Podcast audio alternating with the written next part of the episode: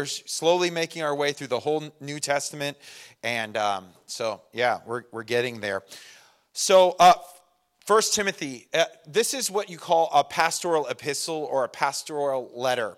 Um, Timothy is uh, well this it was actually written this is one of paul's later letters it's 1 timothy 2 timothy titus are among his later letters it, it was written about 62 ad to 64 ad somewhere in there um, but uh, in comparison galatians which would be like his earliest letter would be 48 uh, ad so quite a bit of time has passed and so i think that's important to understand because you, you can look at it and realize man this Paul has this is how Paul has grown, and uh, one of the things you see is his understanding of um, just how much of a sinner he is. Like the further he, closer he gets to the Lord, the more he realizes how much he needs the Lord, and so that's interesting. Uh, but Paul is sending this letter to Timothy. Uh, he met Timothy in Lystra. Lystra's like the outer region of Galatia. Uh, on his first missionary journey.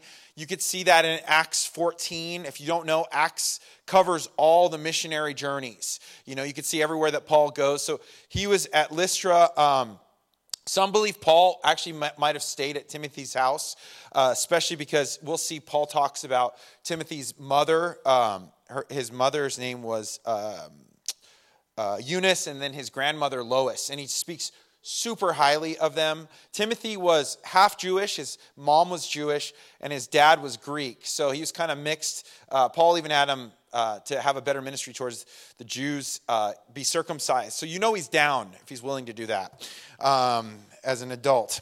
So, uh, yeah, Timothy was like a son to Paul. You, it's like you can't hear Paul say Timothy's name without like this like smile, seemingly. He loves Timothy, loves him a lot. He's like a son to him.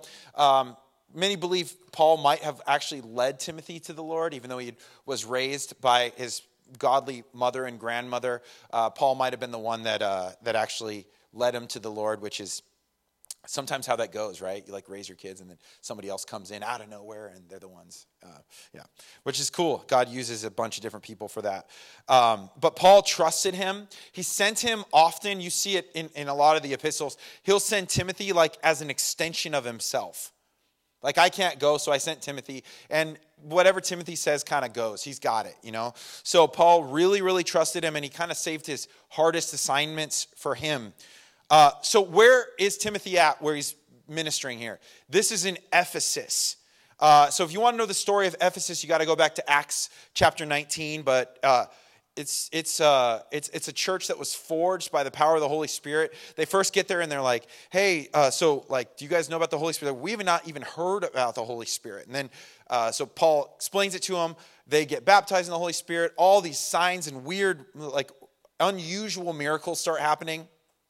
Other people want to get in on it. The, the Jewish itinerant exorcists are like, hey, maybe we can do this. So they say, in the name of Paul or in the name of Jesus. And, and uh, even one of the demons says to him, uh, Paul I know and Jesus I know, but who are you? And they get trashed, right? And so um, it was a highly uh, active spiritual spot. Like there was a lot going on. Um, and, and even through that happening with the exorcists, uh, many came and threw their magic down and, and they, they, they like left their old life behind. God used it, right? Um, but it all kind of came to a head for Paul in Ephesus when there was this guy, Demetrius, who was a silversmith. This is all background. Uh, and, and he was a silversmith that made idols for their local god or goddess, Diana. And he was furious because his business was in decline because no one was buying idols anymore because the, the, the, work of the ministry was so effective and, and God was doing so much that, they, that, all of a sudden he wasn't selling it anymore. So he started riling up the crowd. The, the Roman government kind of said, You better chill out. We're going to end up having a big old problem on our hands. And uh, so Paul eventually leaves. He, he uh, encourages the leaders as he goes, and uh, then he departs. So since then, some weird doctrines have been taught and brought up by ungodly men, and it's sparked confusion. Um, so, Paul is writing this letter to encourage Timothy to stand up in the midst of, of lies, of, of falsehoods, and to, to speak the truth to preach the word and to uh, help them reestablish uh, them in their doctrine and in their practice. Uh, th- what's really interesting is it's like not just for Timothy, but this is the way Paul sees the church working. So we can really get a lot out of this. Um, and, and by the way, the issues from then, I mean, it is like a mirror image of the issues now in so many ways. There's nothing new under the sun. So this is a look at the church's mission. Um, uh, we also will see Timothy like kind of wanted to bail a couple times, uh, and Paul encourages him just keep going, man. Don't lose heart. Don't, you know. And I don't know of a pastor that hasn't wanted to bail a few times. like, I am done with this. Can I go become an accountant or something? Uh, which, no, I don't know. You might say, Do you know how hard it is to be an accountant? No. Because then maybe I'd want to bail and say, Can I just be a pastor or something? Um, anyway. So there you go. Uh, well, let's pray or actually, let's read together and then we'll pray. We're going to read through the first seven verses. That's all we're going to do today. Um, if you guys would stand, let's read the scripture together. You don't have to, though, but now that I've already told you to. Paul, an apostle of Jesus Christ, by the commandment of God our Savior and the Lord Jesus Christ, our hope. To Timothy, a true son in the faith, grace, mercy, and peace from God our Father and Jesus Christ our Lord.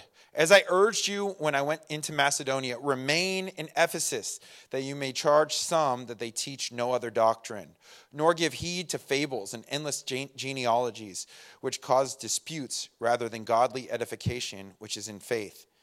Now, the purpose of the commandment is love from a pure heart, from a good conscience, and from a sincere faith, from which some, having strayed, have turned aside to idle talk, desiring to be teachers of the law understanding neither what they say nor the things which they affirm. All right, let's pray. Lord, thank you so much for this time this morning. We pray that you would bless this time and uh, that you'd speak to us by your Spirit. Give us ears to hear and eyes to see what you want to show us, God. We pray that we would just be receptive and, and Lord, that our hearts would be softened, Lord. So, God, we pray you go before us and, um, Lord, that our church would be like just like this we'd be on mission. We'd be where you want us to be. You know that we would be uh, heeding what you want us to learn and know and, and how you want us to, to play that out in, in practical application. So god we pray that you go before us and, and uh, yeah do the work lord by your spirit. In jesus name amen. All right you guys may be seated. So the title of this message is grounded in the truth Verse 1 Paul, an apostle of Jesus Christ, by the commandment of God our Savior and the Lord Jesus Christ our hope. Uh, Paul starts, of course, with his accreditation of, of who he is and why he is that way. So, Paul, an apostle of Jesus Christ. It's very clear that Paul was uh, the, sent by Jesus, right? If you recall his transformation, his, his salvation was dramatic, right? I mean, where God just full on just plucks him out of his old life and brings him into a new life. And, and if you've been around here for any period of time, you'll know that I believe that his heart was softened by Stephen. I believe that, that Paul's heart was, was softened more than he wanted to let on uh, by what he had seen and the way Stephen's face shone like an angel and how forgiving he was, even as they were, he was overseeing the death of him. So I, you know, anyway, there was some background there, but there's no doubt about it, he was called out, right? As he's on the road to Damascus, he says, Saul, Saul, why are you persecuting me? You know, you're sure love kicking against the goads, don't you, Paul? And, and so he, he's basically like, hey, now you're going to come, you're going to follow me, you're going to serve me. And he's like, let's go, I'm charging it. And so Paul had a very dramatic transformation um, from killing Christians, persecuting Christians, to being. Uh, probably the foremost well known apostle. Um, and that's just so God. That's just the way he works, right? He loves to take the things that you'd say, oh, that guy will never turn. There's just no way. Or, oh, you've gone way too far. Or your life is way too much of a mess. It's like that is where he does his greatest masterpiece. And so we have Paul who, who did tr- change, and he says, you know, but I labored. It's so important to understand. He also said, I labored more than the rest. Not I, but the grace of God that was in me, but I put in effort. And I chose, once I was following him, there's no turning back. I've decided to follow Jesus. No turning back. No turning back. You have to say it twice. So, Paul, an apostle. So, an apostle would be like a sent one, one who is sent by who? By Jesus. Uh, an apostle also, ha- it's like an ambassador, right? So, you think about an ambassador uh, coming to uh, represent his kingdom to another land. I, I really like that, that kind of like picture, right? Paul is coming with the kingdom of God, with, with the whole new way of living, uh, upside down, kind of like um, uh, you know power structure that you see in the world, and he's coming to represent the King Jesus to the world. So he's the sent one and apostle of Jesus by the commandment of God our Savior and the Lord Jesus Christ, our hope. This is a reminder. He did not come up with this on his own. God did this. And so I want to encourage you real quick before we get into anything else. If when if God has called you, miraculously called you, which if you've been called, you've been changed and transformed, it is a miraculous calling. No matter what you, you know, you did, you know, it doesn't matter. It's not like you have to get into a, a testimony off. We would actually have those sometimes. Uh, my school, my college was called Valley Junior College, San Bernardino Valley Junior College, and it was in um, San Bernardino, really rough neighborhood. And uh, right down the street was a Victory Outreach. You guys ever been to a victory outreach? So you guys know what I'm talking about. And every so they'd have testimonies, and sometimes the testimonies would turn into a bragging session. You know, I love the work they did there, but sometimes it would be like, well, oh, he killed that, that many, I killed this many, and you're like, uh oh. Like, what are we doing? but it was like turning into who could have been the worst that had gotten saved. And so it's not like that. It's that's not the goal. You know? Yeah, I've even heard kids say, well, I better build up a testimony, so I better live wild now so I have a testimony for later. You're like, oh, no, no, no. Missed the point. The idea is anyone being saved, it, it, anybody, it's still a miracle. Because no, if you don't actually do something, you know what's in your heart. You know what's going on inside of you. And uh, that's an important thing to understand and, and recognize. So, it, it's saved by God. God did this. So, if you've been redeemed, if you've uh, understood the message and you've heeded the calling of God, if that means that God has called you. He has done this, so He has a purpose. And we know He's the author and the finisher of our faith. We know that He, uh, it's, it, it's all on Him for us to will and to do. He's, he's got this, He cares. So I guess be reassured in that. Like, oh, I don't know if I really matter. You mattered enough to Him, right? To be called, to be set apart, to run, to uh, be, you know, brought from old to new, new life in Christ. So who does he say? To Timothy, sending it to Timothy, a true son in the faith. Again, Paul loved Timothy, loved Timothy. Um, and so he calls him a true son in the faith. What's cool is knowing that this is like kind of nearing the end of Paul's life. It's being a later epistle, a later letter. He is he's really focusing on raising up the next generation. You know, I, I think that's something we got to understand. Is like there are seasons for everything. And if you're alive, you're living on this, there's a season that you're in that God has plans for in that season. Um, you know, I personally, I got saved when I was 18, and, it, and I think it really stuck when I was about 21 or 20. I, you know, I kind of had to, you know, whatever, I kind of got it fully more later after a few mistakes here and there. Um, but being young and not married and without really much attachments, it's like you were, oh, you could do anything. We are at the church like every night, you know?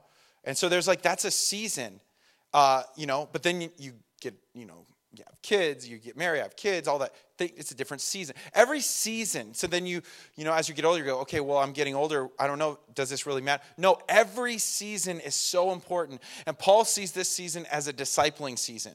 He knows that there's some, he can't do this, so he's sending Timothy out to become part of it. And, and I think, especially if you're older in the faith, you're mature in the faith, uh, and you're not discipling or af- actively encouraging and speaking into someone's life, you, should, you probably should you know, because you got something to give. And there's so many people don't know where they're going. They're looking for advice from anything they could find. Um, but being aware of that, that's important. So, true son of the faith. And then he says this grace, mercy, and peace from God our Father and Jesus Christ our Lord. Um, usually it's grace and peace, uh, but when it's a pastoral epistle, he knows the pastors are going to also need mercy. Uh, so he added it in there. Anyway. Uh, as I urged you when I went into Macedonia, remain in Ephesus, that you may charge some that they teach no other doctrine. Um, so it's important to understand what being taught matters. And we know this makes sense, right? There's all kinds of issues in the world on who's being taught what and how it's being taught, right? Because we know everything, there's a fallout from that, right? And we also know, and we've stated it so many times, we're all being discipled by something and someone. Right? And so, whatever we're giving our ear to, whatever we're spending all this time listening to, that's what we're being discipled by. And so, uh, it's, it, it's usually not the church as a whole, right? We're, we're, we're listening to so much more, or the Lord specifically, right? And, but that matters because you can absolutely count on your decisions following your discipleship. You know, it's, it's interesting because you'll see people make decisions and you're like, why would you make that decision? And then you look and you go, well, that's how they were discipled. So that is all that's in their mind. So that's a logical decision from that position. But it's not right right? And so it's all a discipleship issue. Your decisions will follow the discipleship you've been under. So, whatever you're listening to, it will affect the way you think. I know when I'm in the Word and when I'm listening to like podcasts, and it's like I have this overflow of things in my brain that just come out. Why? Because you've been spending time. It's what, what you've been like resting on and, and listening to and caring about. You know? Just like, you know, as a young man, I was knew all the baseball stats. I knew every single line. I knew everyone on every team. And so conversations about baseball somehow came up. Right?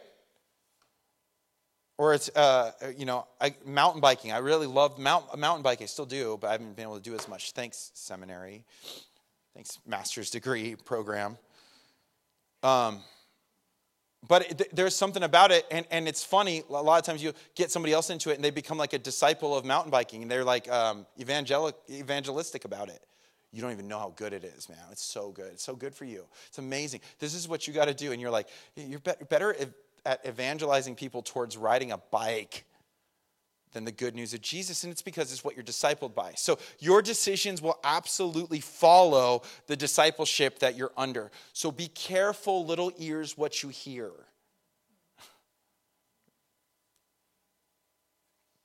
And we really see this in every avenue and aspect of our life. And so we have to take a step back and like really, really think this is a, like a problem. It's thinking is, especially in our microwave brain culture, thinking is is difficult. Like thinking is, why would I think when I could look up a YouTube video about it? But like literally to sit back and think, what am I really believing? Where am I really going? And how does that line up with Scripture? What, where does this line up with God's mission, with the scriptural mission. Uh, and how much have I taken from culture? We've got to do that because we're all so much more deceived than we think. There's so much more that you don't see, that I don't see. That when I see it up against Scripture, you go, whoa, that's not how I think about that. Whoa, that parable kind of feels like it's about me. And of course, the sooner we can understand this, the better, right? The sooner we get this, the better. Uh, so Timothy was to like confront these false teachers because their influence matters, right? And so obviously, you're not going to be able to shut down every influence out there because so many, so many times I've seen what my biggest thing is like when I see people talking like uh, on behalf of Christians, and you're like, that's not what that means at all. It drives me crazy. Well, what are you going to do? Shut down every single person who says something? No, it's to it's it's for all of us to be able to pull ourselves out of this and go, well, wait, I just need to not listen to this. The world will always have noise. There will always be false teachers. There will always be bad ideology. There will always be bad theology. There will always be bad doctrine. Always. But you got to ask yourself Am I allowing myself to sit under this and let it affect me? Because it just happens. So easy for it to happen. And it seems so logical. But, but then others might look at it and go, Wait, why are you making that decision? That's not biblical. That, that makes sense with your thinking that comes from not biblical standards, pseudo biblical standards, uh, tied in with a whole bunch of other things. But we have to sit back and go, ah, confront. So confront the false teachers in our own life and the influence that we have. So he wants Timothy to do that. So he says to him, right? Um, charge them that they teach no other doctrine. Doctrine matters. Doctrine is truth, right? Understanding what we believe, why we believe it, is really, really, really important. And we've used the example before. You know, I love my wife. She's a five foot eleven, you know, redhead um, who, you know, plays the guitar. That's not my wife. She's five three. Sometimes she says five four, but she's not. And she's either got brown hair or blonde. Who knows at the time, right? And she's really funny and really creative and really pretty. Anyway, um, there's brownie points. And I mean it with all my heart. Uh, but the idea is, is if you don't understand your doctrine or your theology, then you don't know what you're talking about. You, you can love an idea about something, but it's the wrong idea. So it's like, oh, I just want a God of love that doesn't do any of the other stuff that's in the Bible. Well, you don't understand God and you don't understand love.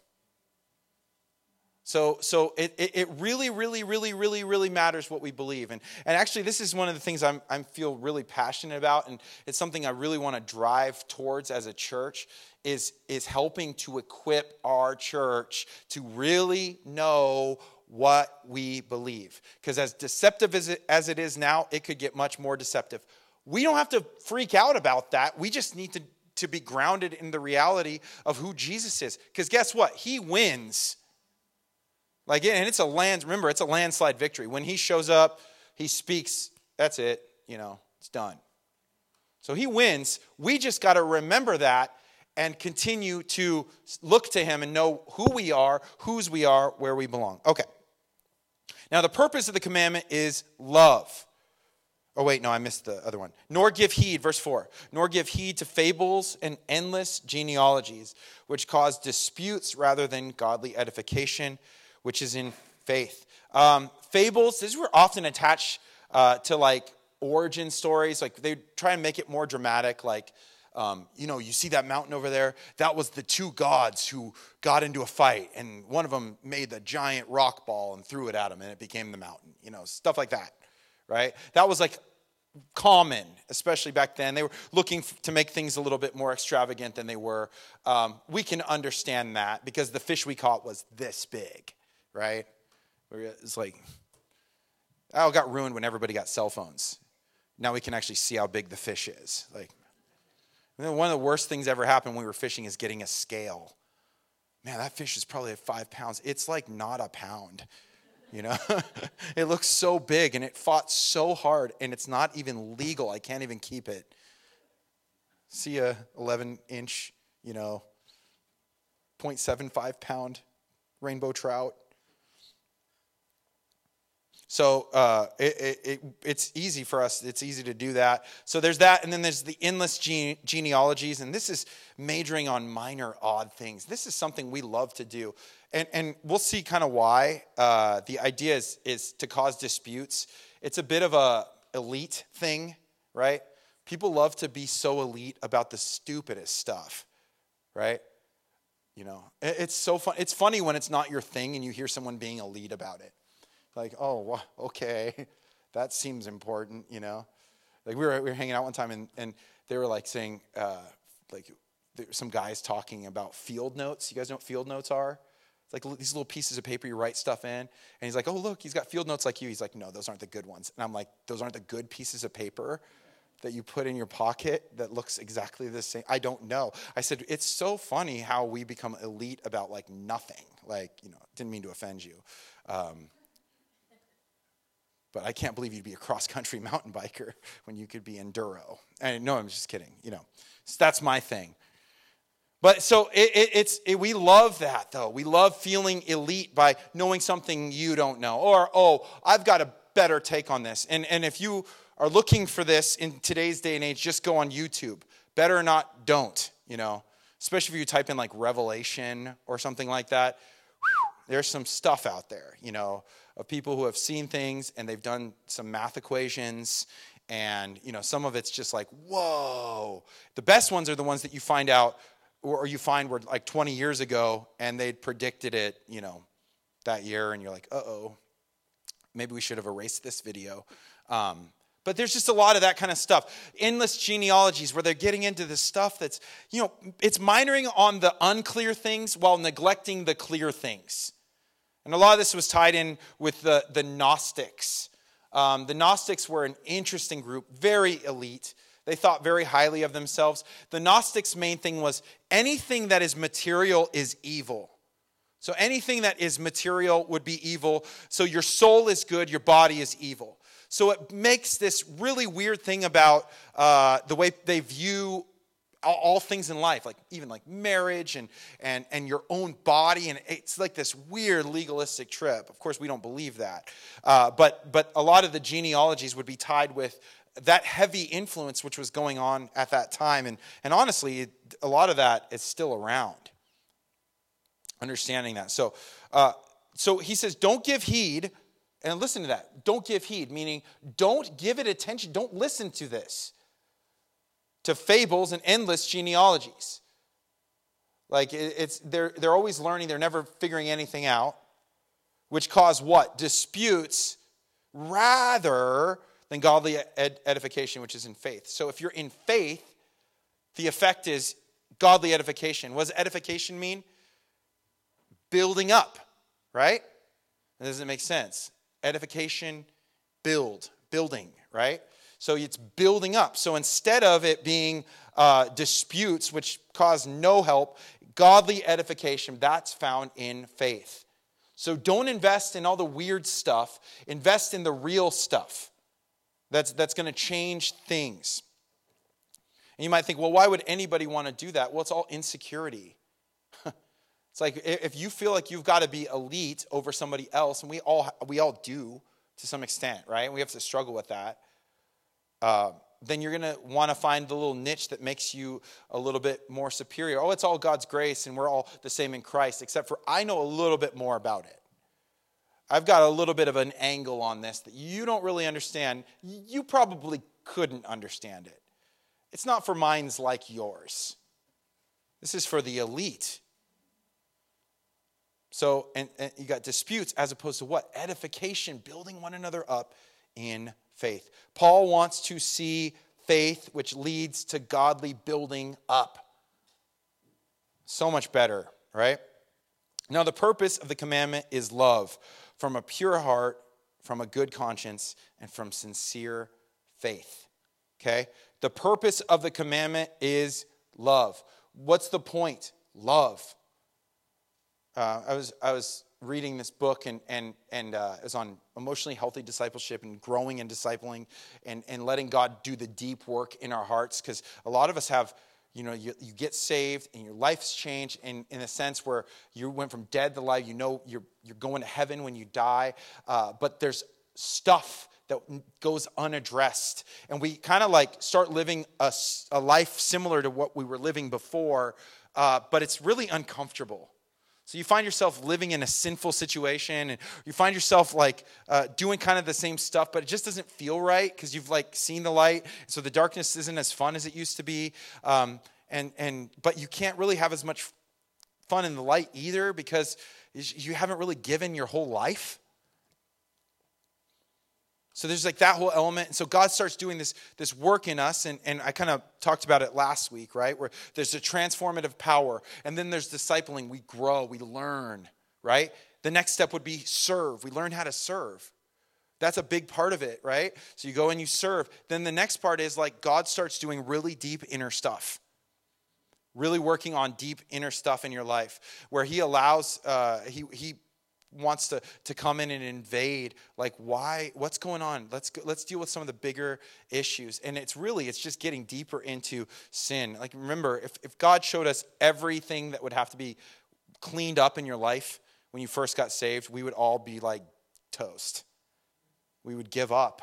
He's so gracious to work on us in layers you know?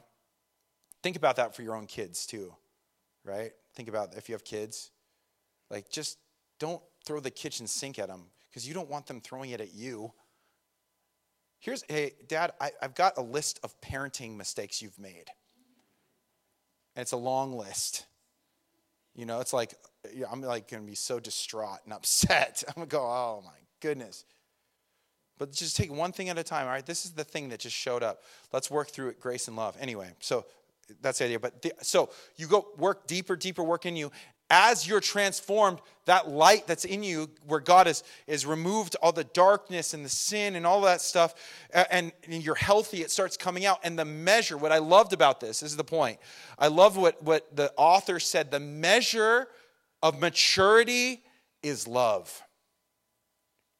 So, what's interesting is I think a lot of times we think the measure of maturity would be understanding. Understanding is important, but that's like stage two. right? The measure of maturity is love. So when you're looking at yourself and you're feeling high and mighty about your discipling and how great you are, think about how much love am I exhibiting? And I speak for myself brutal. It's brutal. You just go, oh, I have a lot to go. Well, that's okay. But it's understanding that is the point and the purpose, right? So the purpose of the commandment is love from a pure heart. Real, true, genuine love from a good conscience and from sincere faith. It's the real thing because it's been transformative in your life. It's now transformative out of your life. So, see, our discipleship needs really, we need to really pay attention to, to what we're doing and how we're doing it especially as the world changes. I think as the world changes, this kind of believer with this kind of understanding of who they are, whose they are, and how they ought to live, transformed by love, is an open door to rapid, wild evangelism. So it's so interesting. I've just been like, God, use me. I want to be used you know, where, whatever, you know. I had two conversations with two different people um, this last week. People I, I see and know about, about the Lord. And they, both of them grew up in the church. And, and they start opening up about stuff. And I was like, this is wild. I, I have my head down most of the time like uh, to these kind of people i got i'm doing this i'm doing that and it's like it's amazing. God wants to use people as they're being changed and transformed as love is the motivating factor as we're growing in what we know because they see all that the world is throwing at us it's like not meaning much. Like it, it, we keep changing our minds about everything and, and everything seems to keep getting worse so they're like, I've got to find something to anchor to. Where is it? And well, if the church has been discipled by the world, they will do the worldly things and they won't be there when these people need to see it. So that's the problem.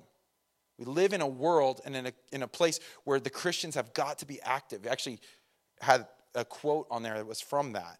We've got to be in the world, not of the world. But that's our distinctiveness. That's our how we look different, our distinction. Okay. So, commandments of love, pure heart, good conscience, and sincere faith, from which some, having strayed, have turned aside to idle talk, choosing to have conversations instead of seeing real change. This is the talk, it will remain idle. The idea idle, it's just not doing anything. It does nothing. Idle talk, talking about nothing that's leading nowhere right? And that is not where we want to be. But unfortunately, it's easy to get to that place. Eh, I, you know, you have great ideas and great theories. till you go through something, till things change. It's all talk, it's all ideas.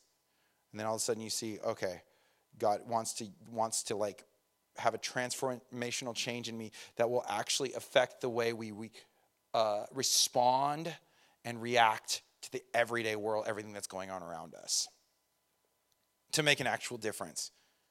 So he says about these people desiring to be teachers of the law, understanding neither what they say nor the things which they affirm. This is, this is a major problem today, right? People speak and they have platforms and they have, seemingly have authority, but they don't know what they're talking about, right? And so many people are like willing to listen to that. We must, again, we must know who we are and what we believe if we're really to see God move in our midst and to, to guard ourselves from falling into all the different traps.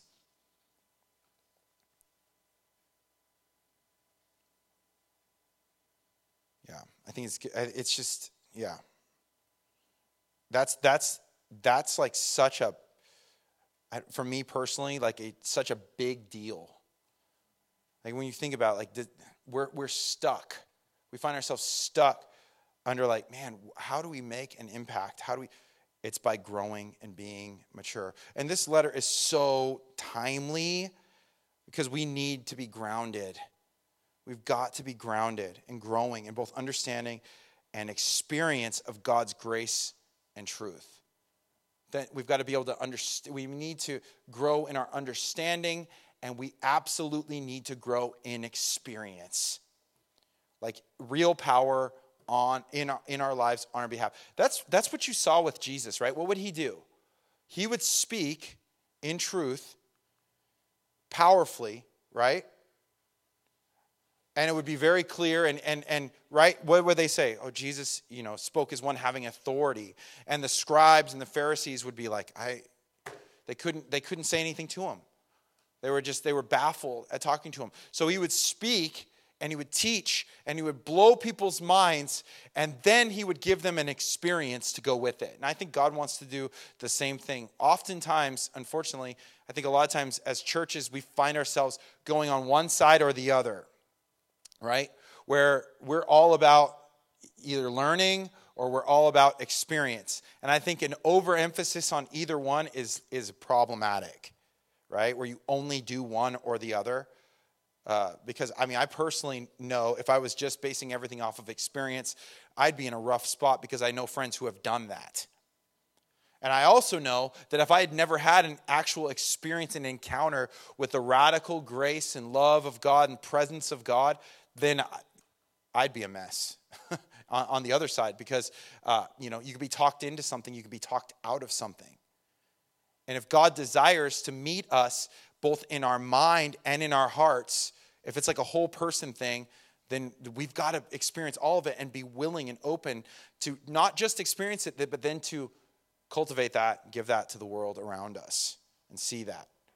You know, you saw at camp, one of the things while we were there, um, Saturday night, it seems to be always the night where it just like goes, you know. It's just like God starts moving. And I remember I was praying on Saturday night as we're going into it, I was just praying, like, Lord, I pray you just would break it open and that, that there would be like uh, a, a sense of your presence, that there would be like our middle schoolers and our high schoolers would experience you, that they'd sense you're there. They would, they, there would be a real encounter, an experience. And it was really cool. I think most of them did. I don't know if all of them, maybe, maybe all of them experience something like that. Because you go back and you remember that, and there's something to that. So we call it with both understanding, grow. We got to know what we believe. We got to pay attention to who we're learning and listening to, right? Because that will affect our decisions and grow in the experience of God's what? First of all, grace. We all experience God's radical grace and understanding of God's radical grace because you know that's why we're here that we would understand and experience God's truth. We would see it to be true, being more convinced every day. I feel like I am more convinced every day that the word is true. I mean, it becomes clearer and clearer and clearer to me. Especially as the world gets weirder and weirder. This looks so much more, it makes more sense. Maybe it's because as we align more with Him, it, we, we see it better, but I don't know. So that we would grow in understanding and experience of God's grace, that we would grow in understanding uh, and experience in God's truth, and we would grow in the understanding, uh, and in that would culminate into love. That we would be deeply transformed mentally, physically, spiritually. And that now we would be measured by love. That would be our maturity. Everywhere we go, our love would be manifest. And what does our love look like? What does love look like? It looks like Jesus. I mean, eh, eh, you want to know what love looks like? That God sent his son to die on the cross for our sins. This is what love looks like, right? To sacrifice, to bring life, to bring hope, to invade dark spaces with the light, to reach in, to, to uh, put our safety, our security, even sometimes, our, our uh, you know, perfect little world on the side so that we can reach in and watch God do something crazy for Him.